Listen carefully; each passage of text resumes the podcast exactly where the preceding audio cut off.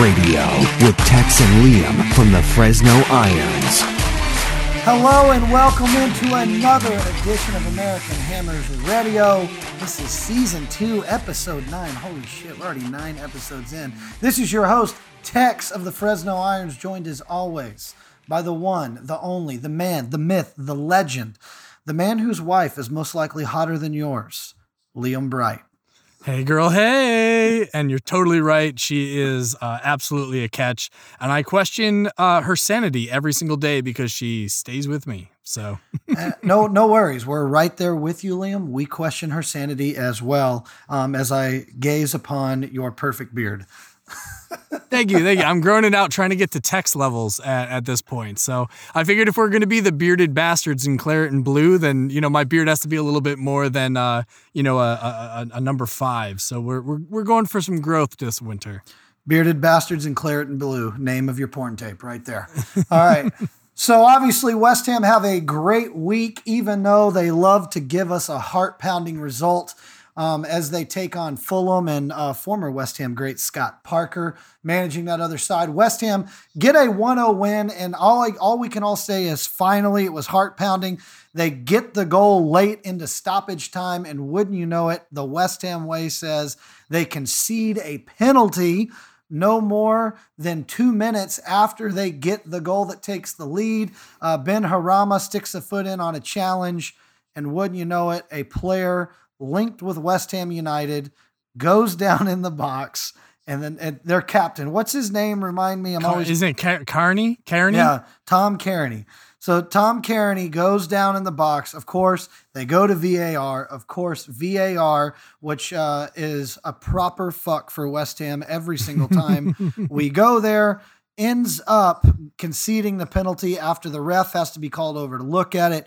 Um, they line up for it. Um, a, a player that had been giving us all uh, sorts of fits all game. Lookman, um, he had been looking very good, but he got a little cheeky.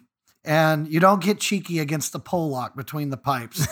the damn Pollock just stands there, not even fazed, saves the very poor penalty um, as he tries to chip him. Uh, Fabianski's been around too much for that. So let's be 100% honest. West Ham escaped with the win. Um, thank God it was a huge sigh of relief.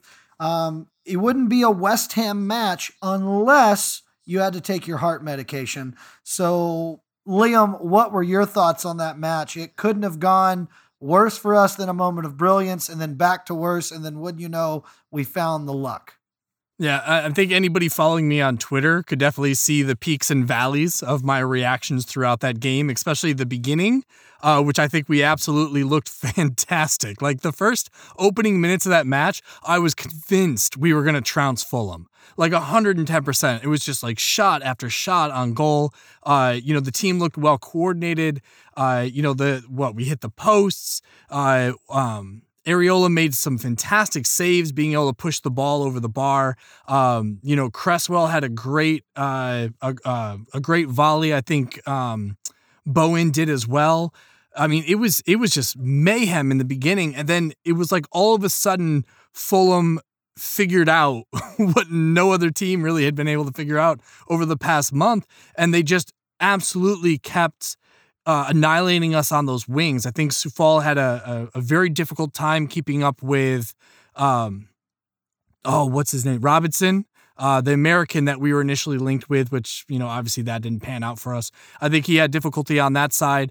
Uh, I think Masuaku had a little bit of difficulty on uh, on our left. Luckily, Cresswell was there to kind of clean it up. I think Cresswell again had a, an absolute uh, banger of a game. I think that he he he has continued to show that he is that like third place contender for for Hammer of the Year, and he has flashes of uh, his performances back in in the 2014 season. So uh, I, I think that you know to really get to the end of the match because a lot of that middle ground was frustratingly uh, boring because it really didn't seem like we had much of a game plan or that we were making a lot of changes. And then once you get into that second half, it was about the 60, 65th minute where lo and behold, Moyes is actually trying to make a substitution, which I'm sure all of us were sitting back scratching our heads because that has almost never happened. Uh, for whatever reason, time, Moyes. It's about oh fucking oh my, time. it, it, it absolutely just I, I thought I was in the fucking twilight zone. There was no way.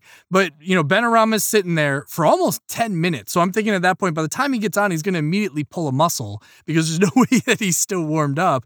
Uh, but he's been sitting for so long that then they pull up Lanzini to bring on as well because they want to make both substitutions. Unfortunately, Ogbonna goes down with an injury. Uh, you know, him and uh, what, what's the striker's name? I, I'm Mitrovic. Yes, Mitrovic. Yeah, Mitrovic. So him and Ogbonna were in each other's faces, not mere minutes before Ogbonna goes off with the injury. Uh, luckily, it doesn't seem like it was anything serious, but that makes Moyes have to change his game plan. So uh, Diop finally comes on, makes his uh, presence known since uh, the Newcastle game. Comes on for Ogbonna, does does an all right job, not anything to write home about. Uh, Lanzini and Benrahma come on for Fornals and Bowen, which I think both of them actually had an impact in the game. I thought that they both did phenomenal, especially with Benrahma uh, initially having a couple good drives in on goal, and then you know uh, he makes the pass for Soucek to be able to put it in uh, the back of the net. So I would say both of those substitutions were great. Uh, I would have loved to have seen Ogbonna not go down, of course, not just because of the injury, but also because I think Moyes was going to sub off uh, Haller. And I think pretty much you could probably have subbed in my one year old daughter, and she would have made more of an impact. Uh, you know, up front than uh, Haller did. And uh, granted, I get it. Like he did help push those center backs, uh, you know, on the goal that that Soucek was able to put in. Pundits were calling for uh, him influencing the play and being offsides. I, I think that that is a you have a fair 50-50 shake on that one. Uh, but I think all in all, I mean, this is a game that in seasons past we probably lose. Like not even just the draw, but we probably lose. but uh, the soccer gods or football gods, however you want to look at it, were shining down on us. And for whatever reason, Lookman goes for the worst penalty I've ever seen. So we'll take it. Three points is three points. And and you know that's a good point. It's a good shout that we have to acknowledge that in the first 15 minutes of that game, we were clearly the better team. We hit the woodwork. We we absolutely should have been up 2-0 by the time they hit the 20th minute. Um, but like you said, they figured us out and full full marks to Fulham. They they Fulham walking away from that game, and as a West Ham fan, I I'm admitting this. Fulham walking away from that game, they should feel like they got robbed. They should have mm-hmm. walked away with something from that game. Now, granted, you know, if we would have taken our chances in those first 10 minutes, I think we put that game out of reach real quickly and we walk away with a 2 3, maybe even 4 0 win.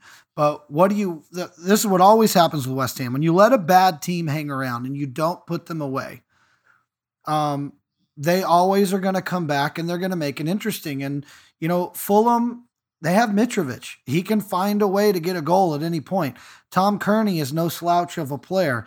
Uh, Lookman, uh, obviously, the penalty is going to define that performance for him. But if you take that penalty away, he was causing all sorts of havoc for us. Um, overall, I think West Ham United are lucky to get a point. I mean, excuse me, to get all three points. I'm glad that we did. I'm not.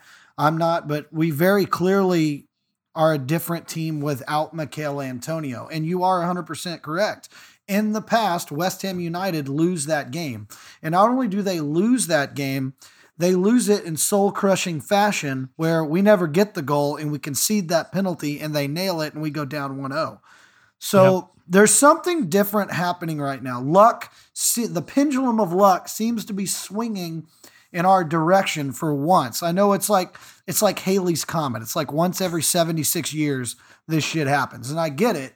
But overall, this performance, um, there's more questions than answers that we found.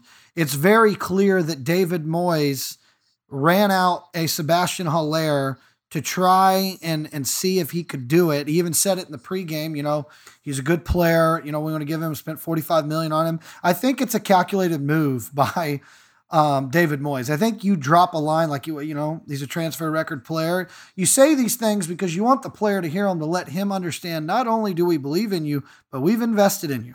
It's a, it's kind of like one of those things. It's like in those really great thriller movies where they say something and you know it's a little bit of a threat. Yeah. Oh, you know, yeah this is just a situation and I think that that uh, David Moyes is playing chess here, and he's setting it up to make a case to the board when January comes around what they need to do with a player like Sebastian Haller.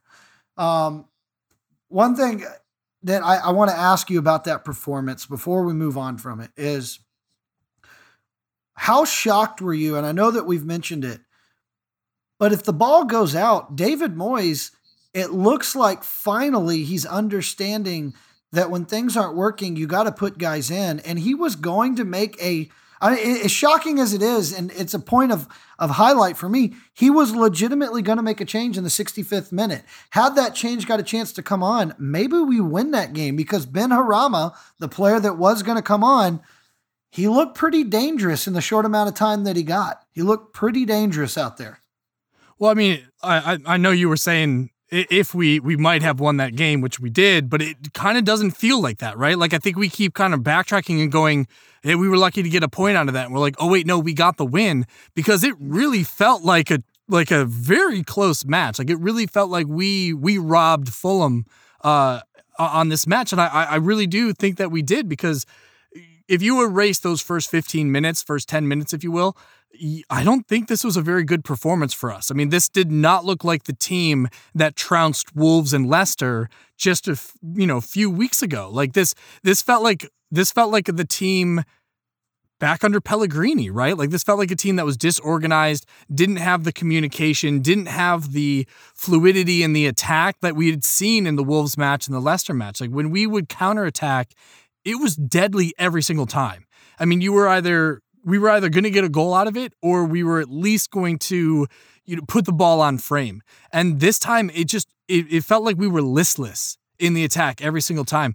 If it had been me on the touchline, I actually probably would have pulled off Coufal and thrown Fredericks on. Because, like I said, I think that he was struggling mightily on that right hand side. And that's not to say that I think that he's uh, now shown his true colors. I legitimately just think he had an off game. I think that he is absolutely still my starter, but I think that Fredericks would have brought not only a little bit more pace on that side to deal with Robinson because Coufal just couldn't keep up with him in terms of speed, but I also think that he offers maybe a little bit more in the attack, even though sometimes his crosses can be erratic. I think he lumps them in uh, far more frequently than I think Coufal was able to do in this past match. Um, obviously, that was handcuffed when Ogbonna went down. Um, but I'm with you, man. Like, I think that Moyes is figuring out that other teams have figured him out and that he can't just rely on other teams going like, oh, well, we're going to play our game plan and they're going to have to suit to us.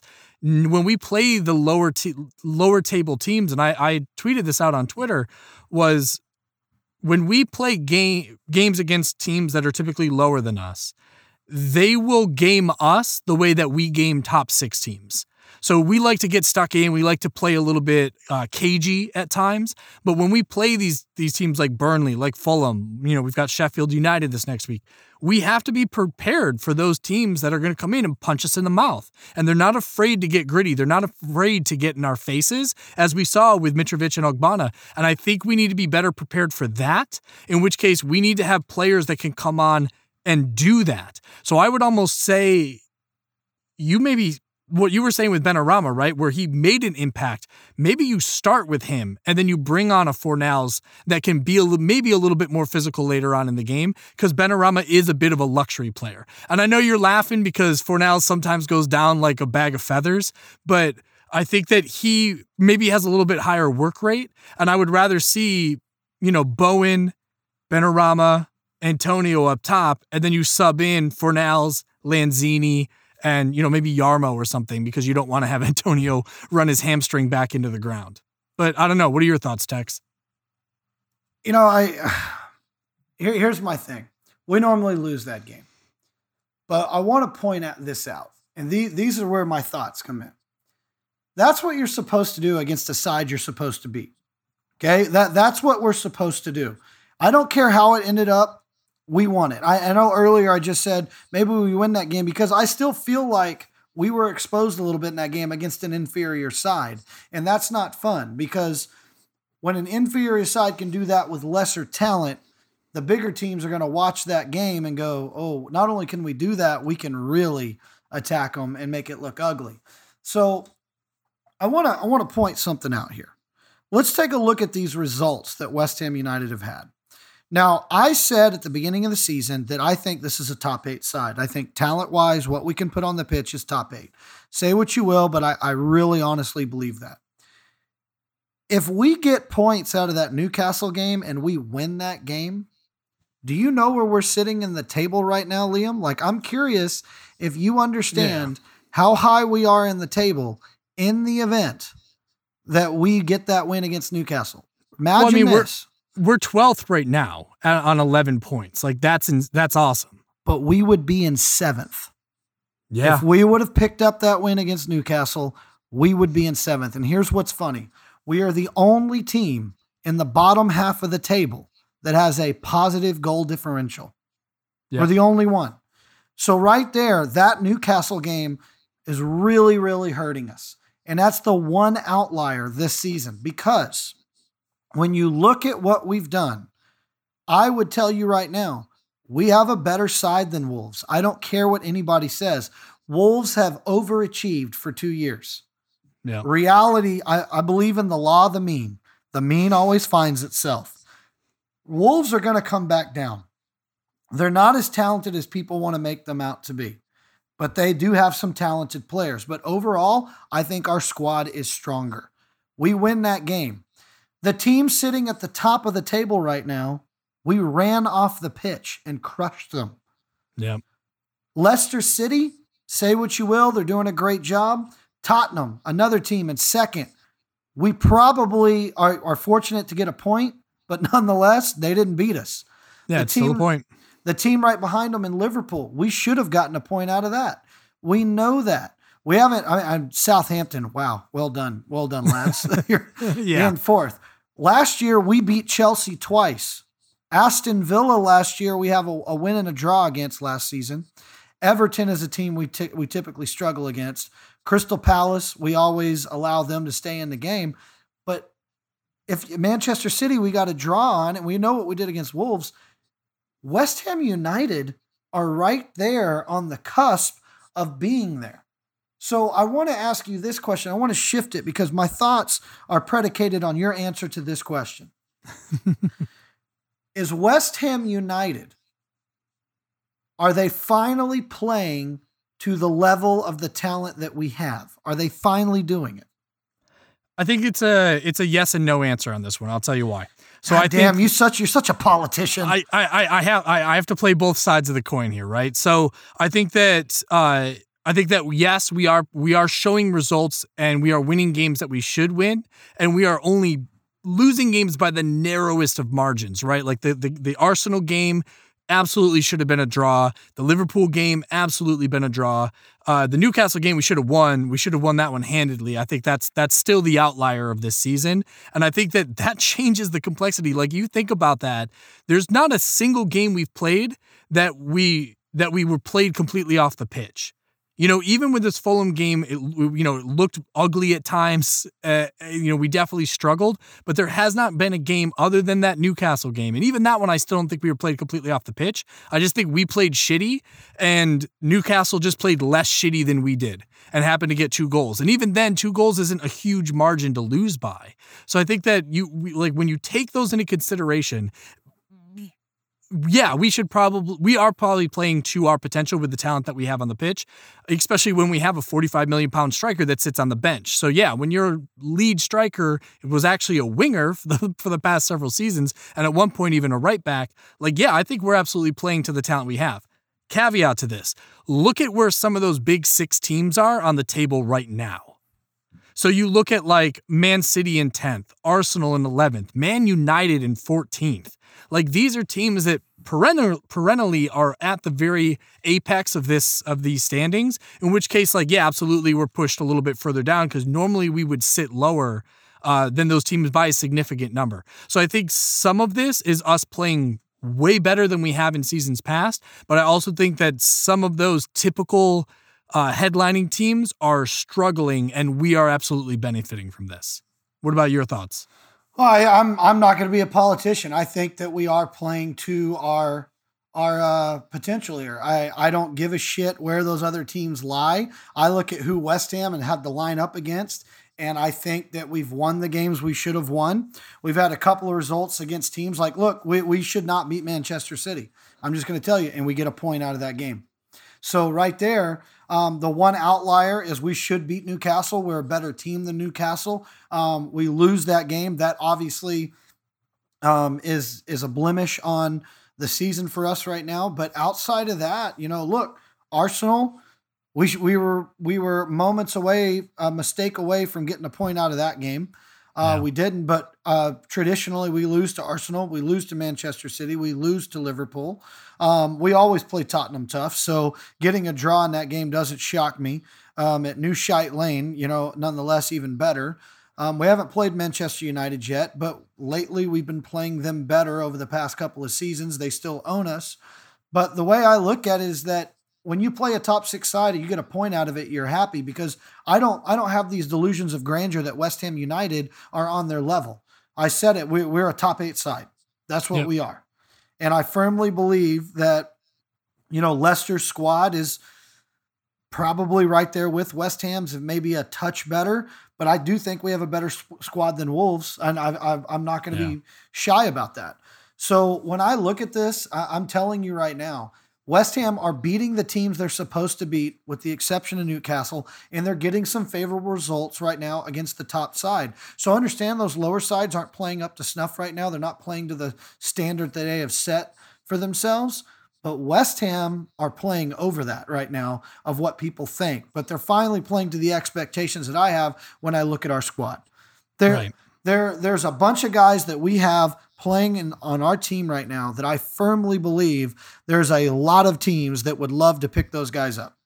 Yep. And so I'm looking at it and I'm saying, hey, we used to lose those games over the past three seasons. Not anymore. We're winning the games we're supposed to win. Who gives a shit how it happens? Three points is three points. Yep. Look, I'm not going to be the fan that boos a 1-0 a 1-0 win um, just because we don't like the way Sam Allardyce set up the team. That's a win. And right now, where we are as a team, we have to take every point we can because you know this. I can my heart cannot take another relegation fight. No, You know, I don't think any of us can. ever since the last season at the Boleyn, we've been fighting relegation for three straight fucking seasons. Yeah. And I'm sick of doing it. I, I want to get to the point where I want it to get into the end of the season and us be very comfortably in ninth and have a shot to move up to eighth or possibly seventh. Like that's what I want. Well, and it and it's it's not out of the realm of expectations, right? Like when was you know in the last several years, like I haven't seen Crystal Palace sit down there in the relegation zone, right? Like we don't, you know, we saw Everton randomly for a little while, and then they changed over uh, the coaching to be able to to to push themselves back up again.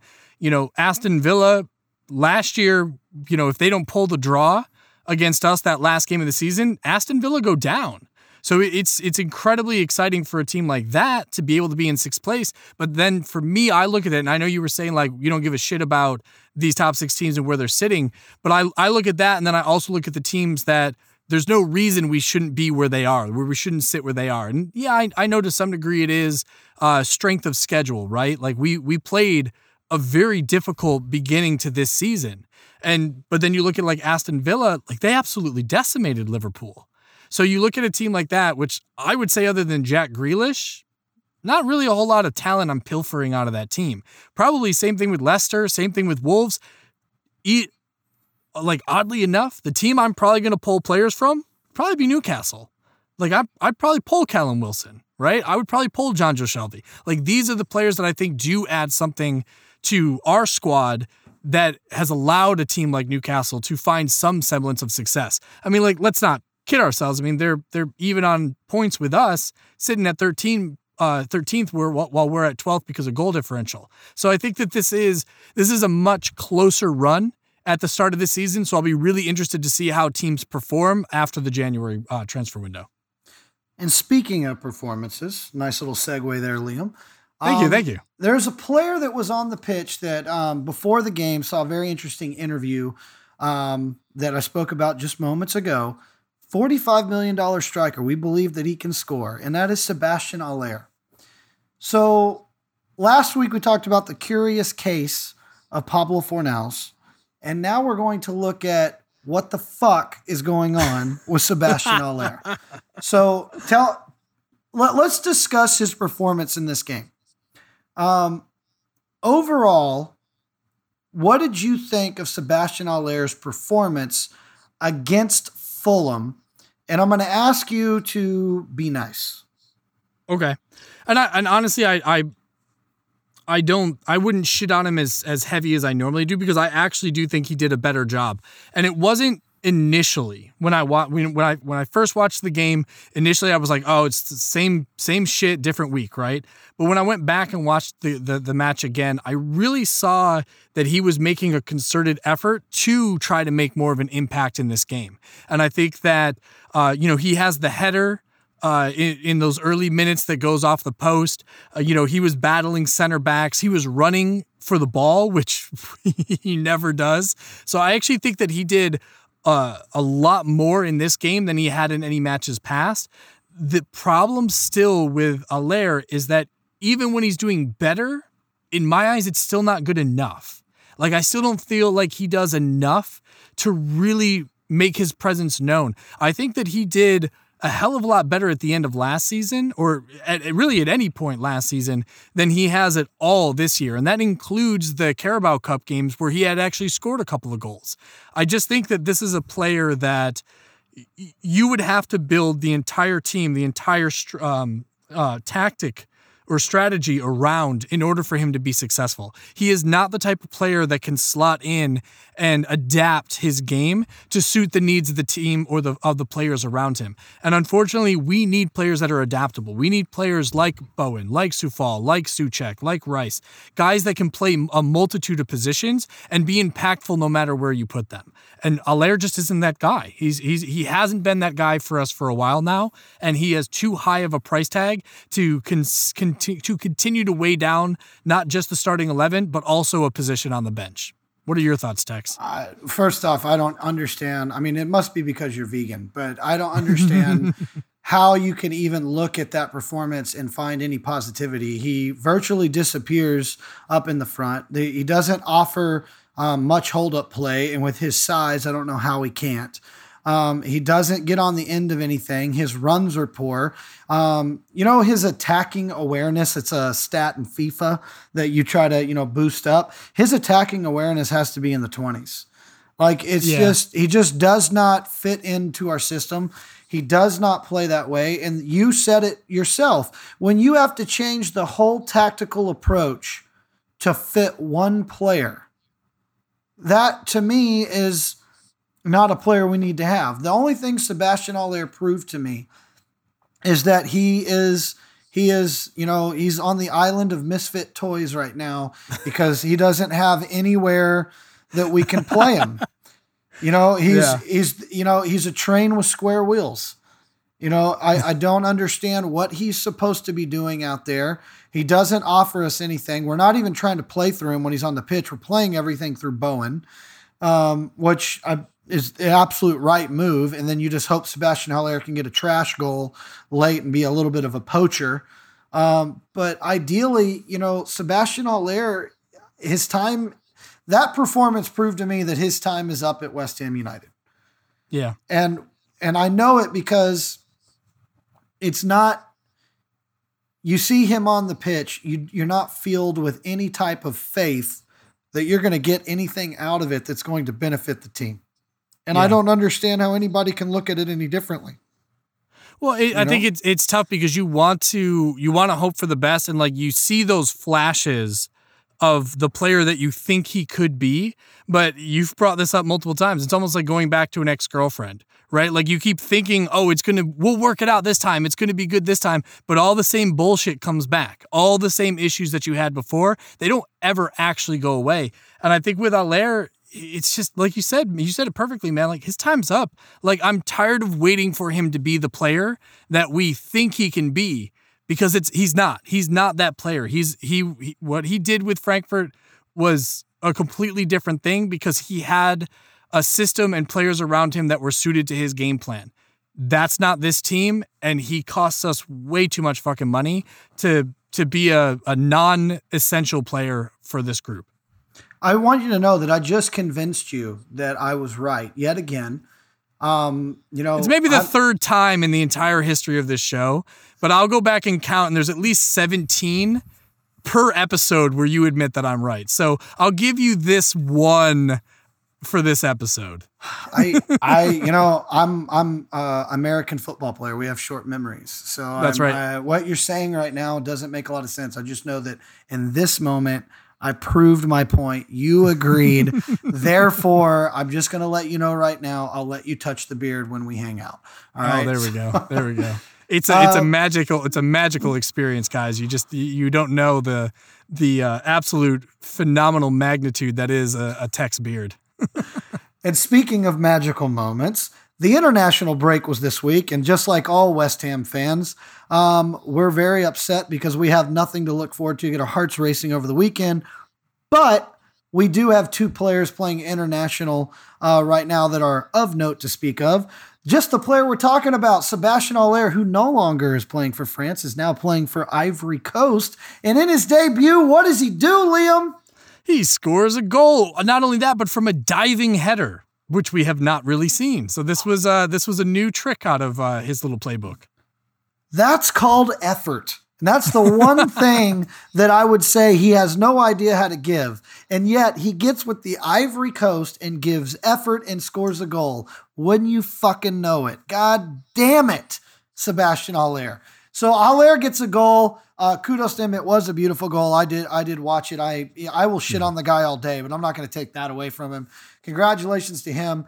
Um, it's very interesting some of the comments he made after the game, uh, talking about you know how happy he is to be there. It almost was like he was a little thrilled to not be wearing the claret and blue, which I think he's starting to read the writing on the wall that he's not being rated by the manager. He obviously is a leftover from a prior regime that, in this new regime, has no plans for him.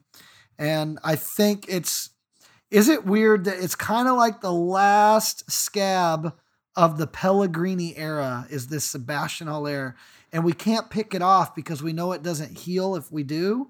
Yeah. But, but we've got to get ready. And I think the writing's on the wall for this player, what's going to happen in January. We're going to get into that a little later. But what were your thoughts on his performance in that game and uh, the way his attitude seemed after? So it's it's interesting you bring that up, right? Because uh, I think other than the goal, I do the rest of the highlights that I saw, he did still seem isolated. So I think that you know there there is the the random moments right where he gets that good cross you know it was i think it was a two on one with the defense. He goes the diving header gets in the back of the net. Great right? But also you have to to weigh out the competition. I think it was like madagascar or something. So obviously it's going to be you know what i mean? Like it's going to be very different um competition you know, even though this is the international level, I mean, the the uh, men's national team for the U.S. just put six over on Panama. So I mean, like you do have to take in consideration uh, the opponent and also the the lineup for that group. The thing that I found the most interesting was the celebration of the goal. Because with West Ham, he almost never celebrates. He does the stone face walk away, you know, doesn't run to the corner flag, doesn't really do much, doesn't try to celebrate when we did have fans in the stadium, doesn't try to celebrate with the fans. He just kind of is like this stone cold killer, but he rejoiced. And I think it was it, the the game ended up. I think it was like two two or something. But he rejoiced for both of Ivory Coast goal goals, and I think that it kind of showed that he was maybe he has passion, he has excitement, just not with West Ham. You're you're making my point for for me. Let, let's let's move on to a brighter a brighter note here. Another player with uh, big time West Ham ties scored his first international goal for the Three Lions, England. Declan Rice, formerly of Ireland, who you and I are Irish, so we're going to claim yep. that as an Irish goal, just wearing the wrong uniform. Um, That's right. But Declan Rice scores uh, for England and the Three Lions on the international break. Uh, nice little cheeky set piece goal, glancing header into the far corner. Absolutely beautifully done. Um, Declan, I think we have to acknowledge something real quick here. This player is going to be special on a level that I think is way bigger than West Ham United. Um, I mean, what are your thoughts on Declan Rice? Not only the performance, but let let's talk about just what he means right now, not just to West Ham United, but to England. Oh, 100%. And I, it, it breaks my heart because he already broke my Irish heart and he's about to wait, break my claret and blue heart as well. Uh, I, I do think that there is bigger and better things that Declan will eventually go on to. Um, my hope is that it's not to another Premier League team. That honestly is my only hope. I hope that um, if he does go on to a big name team, that he does end up going, uh, you know, outside of England, like whether he goes to Real Madrid, Barcelona, uh, you know, maybe over into Juventus, over in uh, the Serie A. I would love to see him play uh, for one of the, the the bigger teams in that regard, as opposed to staying in England. Now, let's be honest, being an English international, you know, being from from London as well, you know, I do feel like it'll probably be one of the big names coming calling. Chelsea still seems to to rate him pretty high, wants to, wants to keep him on the radar. It seems like they would probably deploy him as a center back as opposed to defensive midfielder. So uh, I don't know if he quite fits that role anymore. I think that he can absolutely play the position, but he has established himself as one of the top level defensive midfielders, not just in in England, but I think uh, you know across the world at this point. So uh, I I just hope that we give him the pay raise, we keep him the contract, and we absolutely buff back any uh, any offer for the lad because you take Declan Rice out of that starting eleven for West Ham, and uh, we are a completely completely different team. And I think for England as well, without Declan Rice, I I think that Southgate's uh, starting eleven looks a little less uh, confident. Here's my thoughts on Declan's performance. He is the senior leader of that team. He's barking out instructions. He's telling people where to be. Um, I watched that game and I I smile because I'm like, that's a West Ham boy just pointing it out. And I I'm never gonna forget. Yes, he may have came up in the Chelsea academy. I get that. But we're the ones that saw the potential. We're the ones that gave him the opportunity. We're the ones that believed in him. We're the ones that threw him on the pitch at 18 years old. Um, this this kid right here is going to be something special. And I think, and man, maybe I'm looking through this um, through my claret and glue gla- glasses here, Liam, and maybe you need to calm down my excitement here. I don't know necessarily if he really wants to leave West Ham United. I think the one team he would leave for is Chelsea. And I think the one reason he would leave for Chelsea is because he does have a great friend over there. But I think if push comes to shove and he has to really think about it, and we continue these winning ways at West Ham United, which I think is key to keeping him, why is he going to walk away from a team that is going? I mean, we're going to build a stand after him. Like it's it's yep. going to happen. He is on he is on that pace right now, and you know he's going to be the next version of Mr. West Ham, and he's probably going to be you know version 2.0. He's probably going to be better than Mark Noble, and I love Nobes. Yeah. But yeah. you know, Noble doesn't have the physical attributes this kid has. And this kid has the potential and he's already got the right mindset and he's got a great tutor and Mark Noble. And obviously he loves the manager, much to my chagrin, and David Moyes. But I, I look at this situation with Declan Rice. And let's remember something: England doesn't win World Cups unless they have West Ham players on the team. Yep, like, like that's very true. That's it's a fact. proven fact. Yeah, it's yeah, proven. Yeah, there's nothing you can argue about that. So say what you want. You you can fill it up with a bunch of your Tottenham, you know, Hart Lane players, but you will always fall short. You bring in some West Ham players, and you throw in a couple of other guys. You win World Cups. That's just what it comes down to. What do we do? We win World Cups. I mean, honestly, th- think about that England squad with Aaron Cresswell, uh, uh, you know, Declan Rice, Ryan Fredericks, uh, Michail Antonio, like all English players, right? You throw all those dude on there, like I'll take Michail Antonio over fucking Harry Kane every goddamn day of the week, every day, because Antonio like, brings something to the table that Harry Kane, even in his wildest wet dream, will never fucking have, and that's heart. That is honestly fucking heart. And, and it, you know, I, I I really think that with Southgate, he he kind of likes to play uh, a system that isn't a far cry from what Moyes does. So I think that these players would absolutely excel, and they already have the uh, camaraderie from playing at the club level to be able to bring that to the, the you know to the English game. And it is a, it is an honest shame that Michail Antonio is not um, a mainstay in the England squad. So speaking of squads, I think it's a time that we're looking at this and we've outlined our results have reflected our talent level outside of that Newcastle game. I think that we've done exactly what we should do against the teams that we've been lined up against.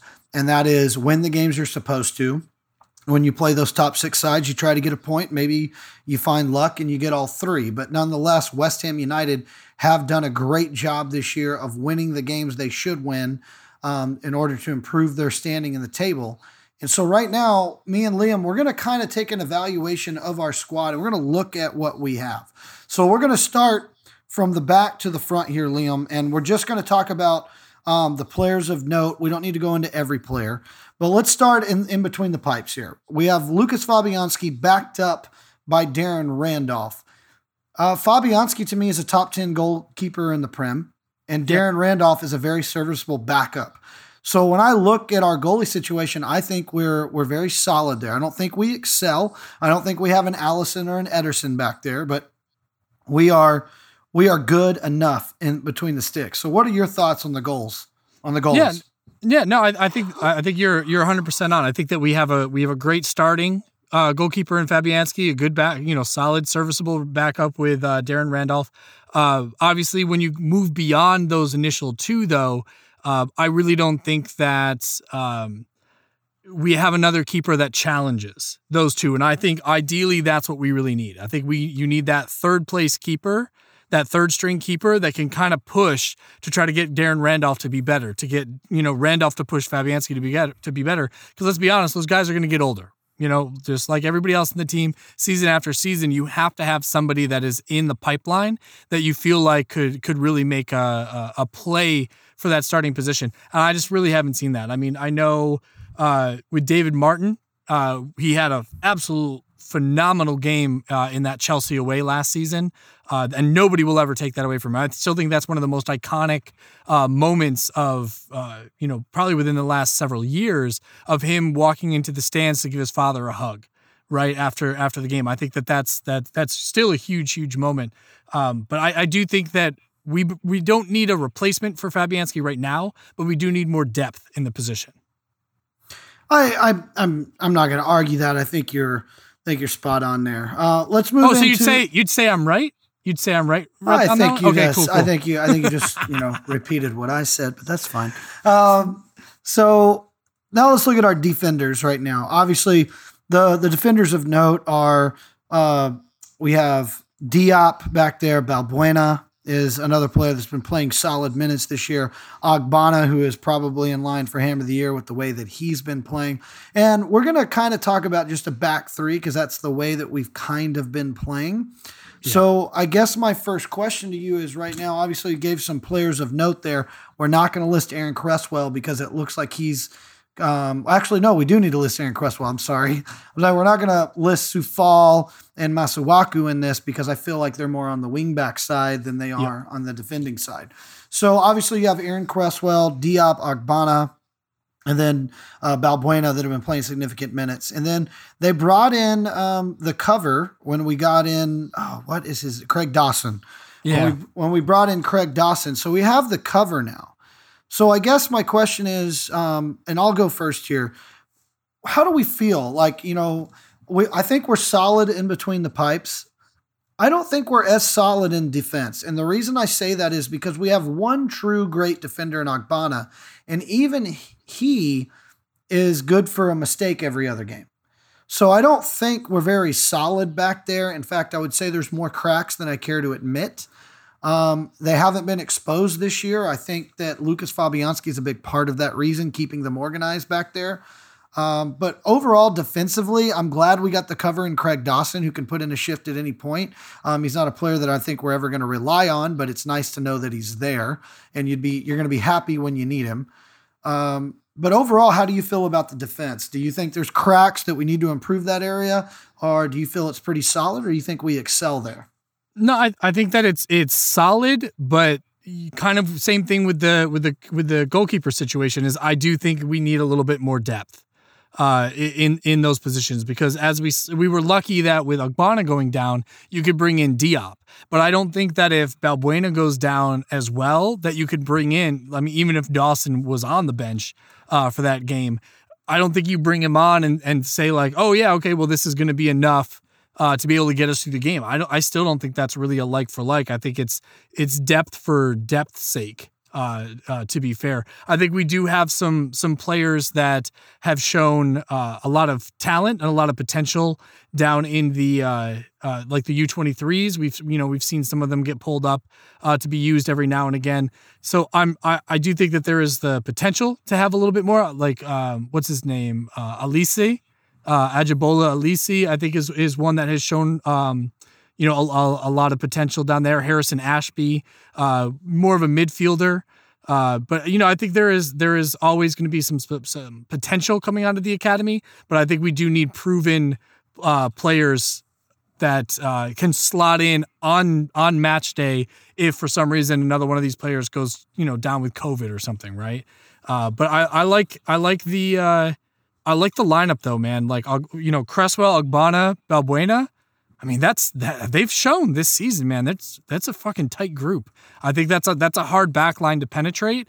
Um, other than with a little fancy ticky tock, uh, you know, ticky tock. I think that's where we've um, let in those late goals. You know, a la um, uh, Liverpool and uh, and um, Arsenal. So moving on to the midfield here, um, and obviously the midfield, we're going to kind of do this in two ways. We'll do the defensive midfielders and then the attacking midfielders. And we're going to lump the forwards in with the attacking midfielders because that's kind of the system we're playing. So right. when we look at the defensive midfielders, obviously the partnership for the majority of the year has been Thomas Soucek and Declan Rice. And when you look at the cover there, you have Mark Noble. You could technically put a guy like Robert Snodgrass in that role, although he's more forward thinking, which is a little scary. Um, and a player that we haven't seen come on yet that I know has made um, he's he's flirted with the bench a couple of times from things I've heard is Conor Coventry. Yeah. And so when you're looking at these guys, I'm going to tell you the truth. Here, I think we excel, but we don't have the depth that I think we need. Um, I, I, really like Mark Noble as a, a, a, replacement for either one of our uh, starters in Soucek and Rice, but outside of those three guys, it's a pretty significant talent drop. I really like our high end. So this is an area where I would say we excel. I think we're very good here. But I, I also believe that we probably need to find a little bit more cover. I don't think we're as good on the depth side here as I would like us to be. What are your thoughts? I agree because I think a lot of our other midfield potential that we have, as you said with Robert Snodgrass, uh, a lot of those midfielders are a lot more attacking minded than to sit down to really protect in that double pivot that we see that Rice and Soucek can do. Uh, and I think while playing a back three, it's absolutely instrumental to have that that double pivot to help protect the center backs because what what can easily happen is if your if your left and right center back get dragged too far out to the wings, you know, to try to provide additional cover for the wing backs, that's going to isolate your your your single center back uh, in the middle there. So I, I, think it's incredibly important for us to be able to to have somebody else that can slot in either alongside Soucek or alongside Rice that we do not have a significant drop off in talent. Well, I, I think uh, I think again, I think we're on the same page. Surprisingly enough, my God, we must have been drinking the same thing. But whoop whoop. Now we're going to look at the forward-thinking players. The players are getting forward. Obviously, Michail Antonio leads that list. You have Andy Yarmolenko, uh, the new boy Benrahma, Jarrod Bowen, the former new boy. You have Sebastian Haller. Um, you have Manuel Lanzini. You have Robert Snodgrass again. Be mentioned in this because he's kind of a swing player for us. Um, is there anybody I left out that that can still get forward like Pablo Fornals? There's another one I left out. You said um, Bowen, Benrahma. Yeah, I got Bowen and Benrahma. So when you're looking at, at going forward, this is what I'm going to say about this. This is all potential, Liam. It's all potential what we have going forward.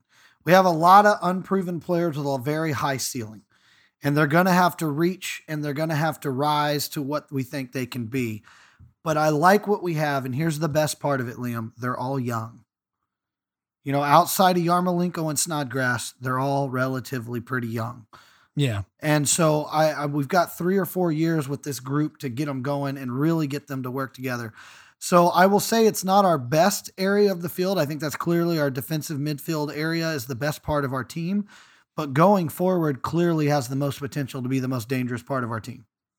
Absolutely. And I think that that's that's important to keep in consideration because this is going to be uh hopefully something that we could continue to build on season after season. So, I mean, if we can crack that top 10 this season, there's no reason we can't go for European placement the season after that and then try to break into that top six consistently season after season, you know, above and beyond that. As long as one, Moyes' game plan continues to work, or whatever manager that comes in to replace him can continue to utilize a game plan that plays to the strengths of the of the squad that we have.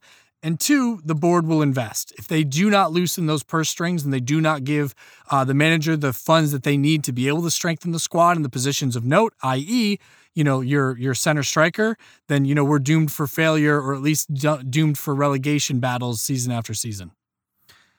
And there you have it. That is our view of our squad, or right now our eleven, and kind of looking at it. Um, so um, we're gonna. This is the last thing we're gonna do here because this is the interesting part. After going through the squad, there, Liam, I'm gonna we're gonna put out a hit list. What are the three players that you are willing to sell? And you don't necessarily need to tell me exactly who, although if you have a name in mind, obviously the listeners love that. But who are the players that you would not mind seeing go? That not that might not mean you don't love them, but you you would you're okay if we make the decision to sell that player. And where would you like to see the board who i mean i have an immense amount of faith in to do the right thing. Where would you like to see them bring in cover? Uh, you know, for me right now, uh, and I think I think uh, going into this season, everybody was talking about that we needed strength at right back and left back. Uh, now that Aaron Cresswell is man on fire, I don't think that we need somebody to replace him because I think that Ben Johnson is a very serviceable backup. I think he's still young. I think he's not quite proven himself to uh, to really compete for that starting position. Uh, but I think that he is, uh, a, you know, like we've said before, a ser- serviceable backup. With Coufal, that absolutely added the additional strength we needed on that right hand side, especially in a right wing back position. I think with Ryan Fredericks being a little bit more injury prone, it's nice to have somebody that can be a consistent starter, and it doesn't feel like the person that is starting is just the backup. If anything, I think Coufal and Fredericks absolutely battle for that position, and I think that only makes them both stronger. Right now, I think the biggest biggest positions that we need are along that spine. I think we need another center back that is a strong, powerful center back like Angel Ogbonna, because I think that it's important to have uh, like for like replacement for him. I think Diop did a serviceable job, but I think Diop is more of a battle with Balbuena as opposed with Ogbonna. And then I think we need a striker, man. Like I think at the end of the day, we all know, as we discussed earlier in the show today, that Haller is just not the man that we need him to be. And Michail Antonio for all of the the guts and glory that he brings to the pitch, is still very susceptible to injury. So we need we need a, a good amount of backup. I'd say we need at least two. I'd actually like a third striker um, as well behind Michail Antonio. You know, and for me, I would happily sell uh, Yarmo. Uh, I would recall uh, Anderson from his uh, loan and I would sell him and I would sell Haller. I think those three guys, none of the three of them really fit into this system. I don't think that they bring anything of note uh, to that starting 11. And I think that you can use the vast amount of funds that you could potentially get for these guys and be able to invest in uh, strikers that get the job done. I mean, I hate Callum Wilson. I think he's kind of a dickbag, but he he scores the goals. He finds the back of the net. You know, you look at uh, Danny Ings. You and I had boners all over him last season. I'd love to bring in somebody like Danny Ings and allow him to be able to thrive in that uh, that lone center striker position. I think that he plays a very similar game to Ma- Antonio. There is talent to be to be had to be utilized. Josh King would be another name that I think you you could put on that list. Uh, but I think you need to you need to sell some of these players that are collecting too heavy of paycheck and are not having enough of an impact on the pitch. Your bench should not be making more money than your starting eleven.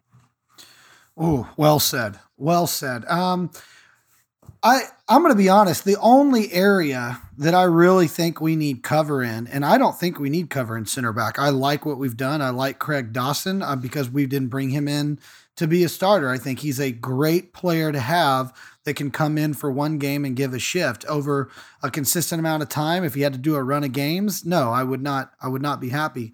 I like what we have at center back. I honestly do, and I think we're fine there.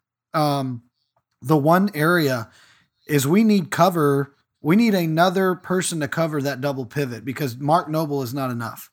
Um, as injury prone as we are, it's only a matter of time until Soucek and Rice are injured at the same time.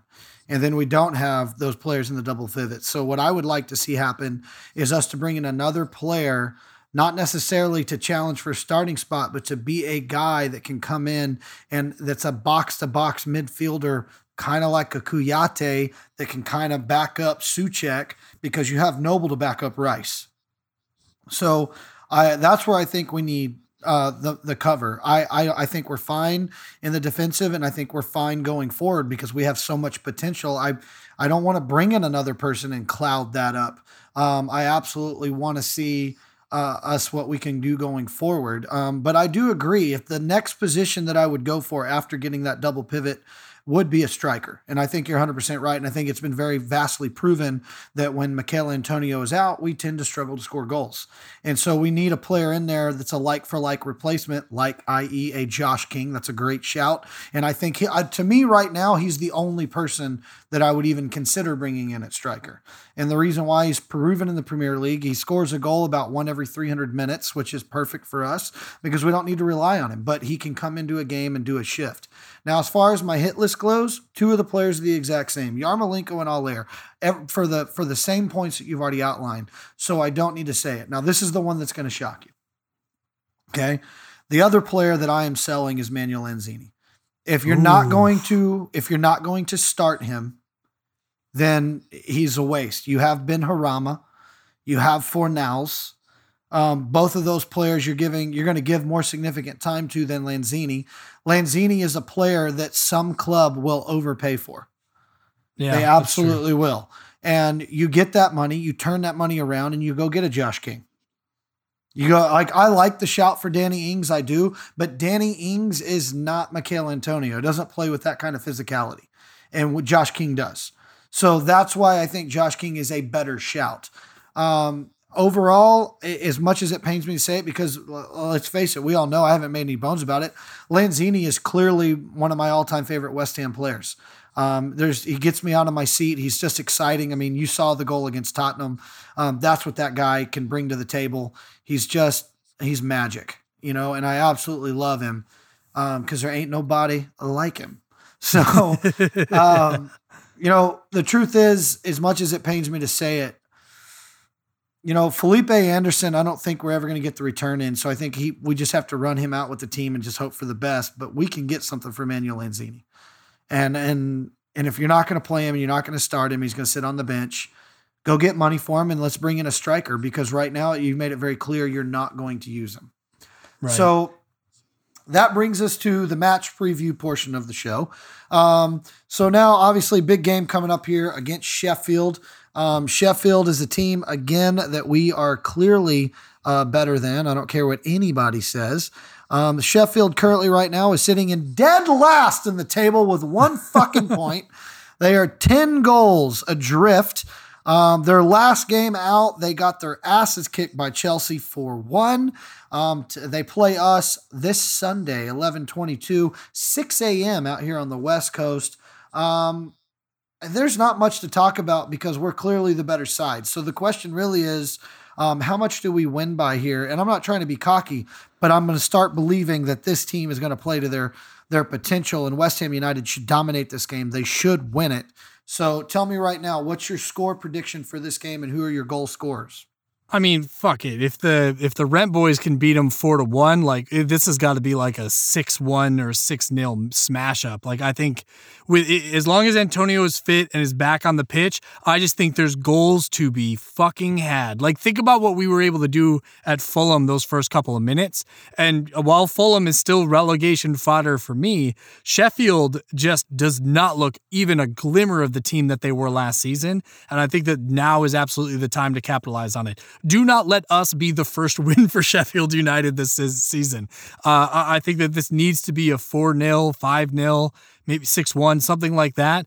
Uh, and I think it's just goals aplenty. I mean, you look at, you know, Antonio, Bowen, Soucek. Fuck it. Let's have Declan Rice score a goal. He comes off that that that English England goal. He's absolutely going to be thirsty for the back of the net. Um, Fornals. I mean, I think any of these guys can absolutely uh, put it back there uh, it's it's time for us to really regain that momentum that we had coming out of Wolves and Leicester. Uh, for me, I, if I'm going to go man of the match, if Antonio's back and he's fit and he's scoring goals, Michail Antonio, my friend. How about for you, Tex? Um, so I think we're going to get a workman like 2 nil win. That's what I see. I Boo. think we're, I think we're going to struggle at times in that game, but I think we will outwork them. I think that the the David Moyes way is starting to come through where we outwork opponents, and I think that we're going to get two workman like goals. Um, I think one of them comes off a set piece, and I'm going to give that to uh, Issa Diop. I think Diop um, is very good in the air, and he's going to get one. Um, and I think it's going to be a beautiful heading goal. And then the other one is a player that I'm excited to see, and I thought he looked very dangerous when he came on in this last game. I'm going to give the other goal to Benrahma. Oh, I nice. think right. I think I think this Benrahma kid is is going to be something exciting, and um, I'm I'm really digging him um, on what he can bring to the table, and I think he's got the he's got that flair that we desire as West Ham fans, and I I'm excited to see what he's going to do. Um, as far as man of the match goes, I think it's going to be Declan Rice. I think Declan's going to control that midfield. They have nobody that um, that he can't handle. And so I think he's going to break up play all day. I think we dominate possession in this game, which is going to be very good for us. Um, and I think a big part of that reason will be Declan Rice's presence in the midfield. So that is going to be my goals and man of the match. We're both going for wins. Uh, Liam is much more excited, giving us a 6 0 victory with goals aplenty. I'm going to go uh, more conservative and I'm going to say a workmanlike 2 0 performance. So now it's time for our yellow and red cards. Um, Liam, hit me with your yellow. So yellow card, I'm going to go with the pundit bias. Uh, I think the, the the main talking point coming out of this game wasn't even just the uh, uh, the terrible Lookman penalty. I think the the other main talking point was everybody bringing up that uh, was in an offside position when uh, when the ball was played up top, and one of the center backs uh, had tried to head the ball away. That obviously Benrahma collects and shifts over to uh, to uh, uh, Soucek for the goal. But then nobody wanted to talk about when when we played Liverpool and Sadio Mane was basically in the same position. And even though he didn't directly play the ball, the defenders still have to keep in mind that he's there. The keeper still has to keep in mind that he's there uh, and that they're not fully invested in paying attention to where the ball is going. So I, I think it's it, it still bothers me that this uh, top six bias continues to happen, especially when half of the top six teams are not even close to sitting in the top six. So I think that they need to treat every team the same because this is the Premier League. But I mean, let's be real, it's never going to fucking happen. How about you, man? What's your yellow card? Oh, it's simple. It's Sebastian Haller. And it's not only for it's not only for the performance, it's the way that you acted after the Ivory Coast game, your comments after that game. Um, I it's I can't prove that you were taking shots at West Ham United, but I think you were. Um, and so my assumptions have gotten me in trouble with countless women. So I don't give a shit if it gets me in trouble with you. So as far as I'm concerned, uh, Sebastian Haller, you are a player that um, I'm going to give a yellow card to. It's just a caution. It's just a caution. But basically, what I'm saying is quit your shit. Start giving effort on the pitch when you get your opportunity. Give David Moyes a reason not to pull you off. And that's what you did not do against Fulham. You did not give us a reason to believe that you are the $45 million striker we thought you were going to be. Hit me with your red card, Liam. My red card goes to the coronavirus because this shit is getting ridiculous. I would say that this Fulham game was absolutely one of those matches that I would have loved to have heard authentic crowd noise, just not just the shit that's pumped in over the speakers or over the television set. Uh, I, I, think that that Lookman penalty miss, uh, it would have been limbs aplenty uh, for that, and I, I'm. It's at that point where I, I legitimately miss that aspect of the game. I, I love sitting down. I love watching a, a solid football match. Uh, but the the excitement level is something completely different this season, and I'm I'm ready to see supporters back in the stands. But I mean, I we got to be safe first. So my red card goes to coronavirus because this shit has gone on for far too long. How about for you, Tex? Well, I mean, first off, your your red card. That's a that's a good shout because I would like to the coronavirus to get sent out of the pitch. I'm not going to lie to you, but my red card goes to surprise, surprise, David fucking Moyes. Why?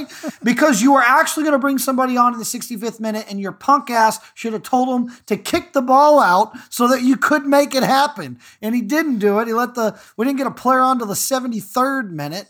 So I, it's just another frustration. Even when you're going to do it right, you still fuck it up, David Moyes. So therefore, my once again, go the fuck home. You look like a draw. I'm sick of your sick of yourself. Hint, hint, wink, wink. I just keep doing this because the run of form has been pretty good. So just nobody get too mad. But uh, you know, I, red card David Moyes uh, right there. That's the player that I'm giving it to. Um, so we're wrapping up the show here, and it's our time for our uh, public service announcement. We just want to let you know that if you're feeling down, feel like you got nobody to talk to, feel like you might make a decision that is uh, ultimately a very poor choice, just know that the National Suicide Prevention Hotline here in the United States of America is 1 800 273 8255. Again, that number is 1 800 273 8255. And if you're listening to this right now, reach out to the Fresno Irons or American Hammers Radio. We are here and would love to provide any assistance in whichever way that we can because we want you to know that if you're a West Ham fan, even if you're a fan of anything, even if you're a fan of kicking dirt, we're all on your side here and we're all in this together. There's somebody out there that knows exactly how you feel. Want to thank everybody that tuned in and listened to us, all uh, 17 of you. It's been absolutely amazing to uh, be that person uh, to provide this uh, West Ham news for you and uh, give us this outlet. You can listen to our stupid ass takes, which are probably ridiculous. Um, but real quick, Liam, what do you got? Um, real quick, I posted this the other day uh, for the UK because I know we have some some uh, pretty solid UK listeners as well. You can also call 116-123, and that's for Samaritans UK, uh, and they will also help you talk help to talk you through any of the dark times. Um, but also, as we said, even though we are over here in America, uh, we'd be more than welcome, more than happy to chat with you, whether it's through ch- uh, Twitter or Zoom or Instagram or whatever. Uh, just reach out to us. We're here to support you, regardless of what side of the pond you're on. Good shout there, Liam. Good shout. We're international. We're an international show. I know. Uh, obviously, big match this weekend, this Sunday. It's 6 a.m. out here on here on the West Coast. So you East Coasters and you lucky ones over there in England, just to get the time, the game times at the normal. I believe it'd be about 2 2 p.m. your time out there. We want you to know that uh, we're not going to be happy about getting up at 6 a.m., but we're dedicated and we're going to do it. And if you find yourself out here on the West Coast or the left coast, as we call it in the political realm. The best um, coast. I like that shout even more. Uh, and you happen to find yourself in the Central Valley of California, near a little town called Fresno. Why don't you reach out to the Fresno Irons? Hit us up on Facebook, Twitter, or Instagram and come watch the match with us. We'd love to sing a song, share a pint. Um, we're going to have a good old time this weekend. So thanks to uh, Tim and Lee for providing this platform for us and American Hammers Network. This is American Hammers Radio, and this is Tex. And for Liam, as always, come, come on, on, you irons. irons.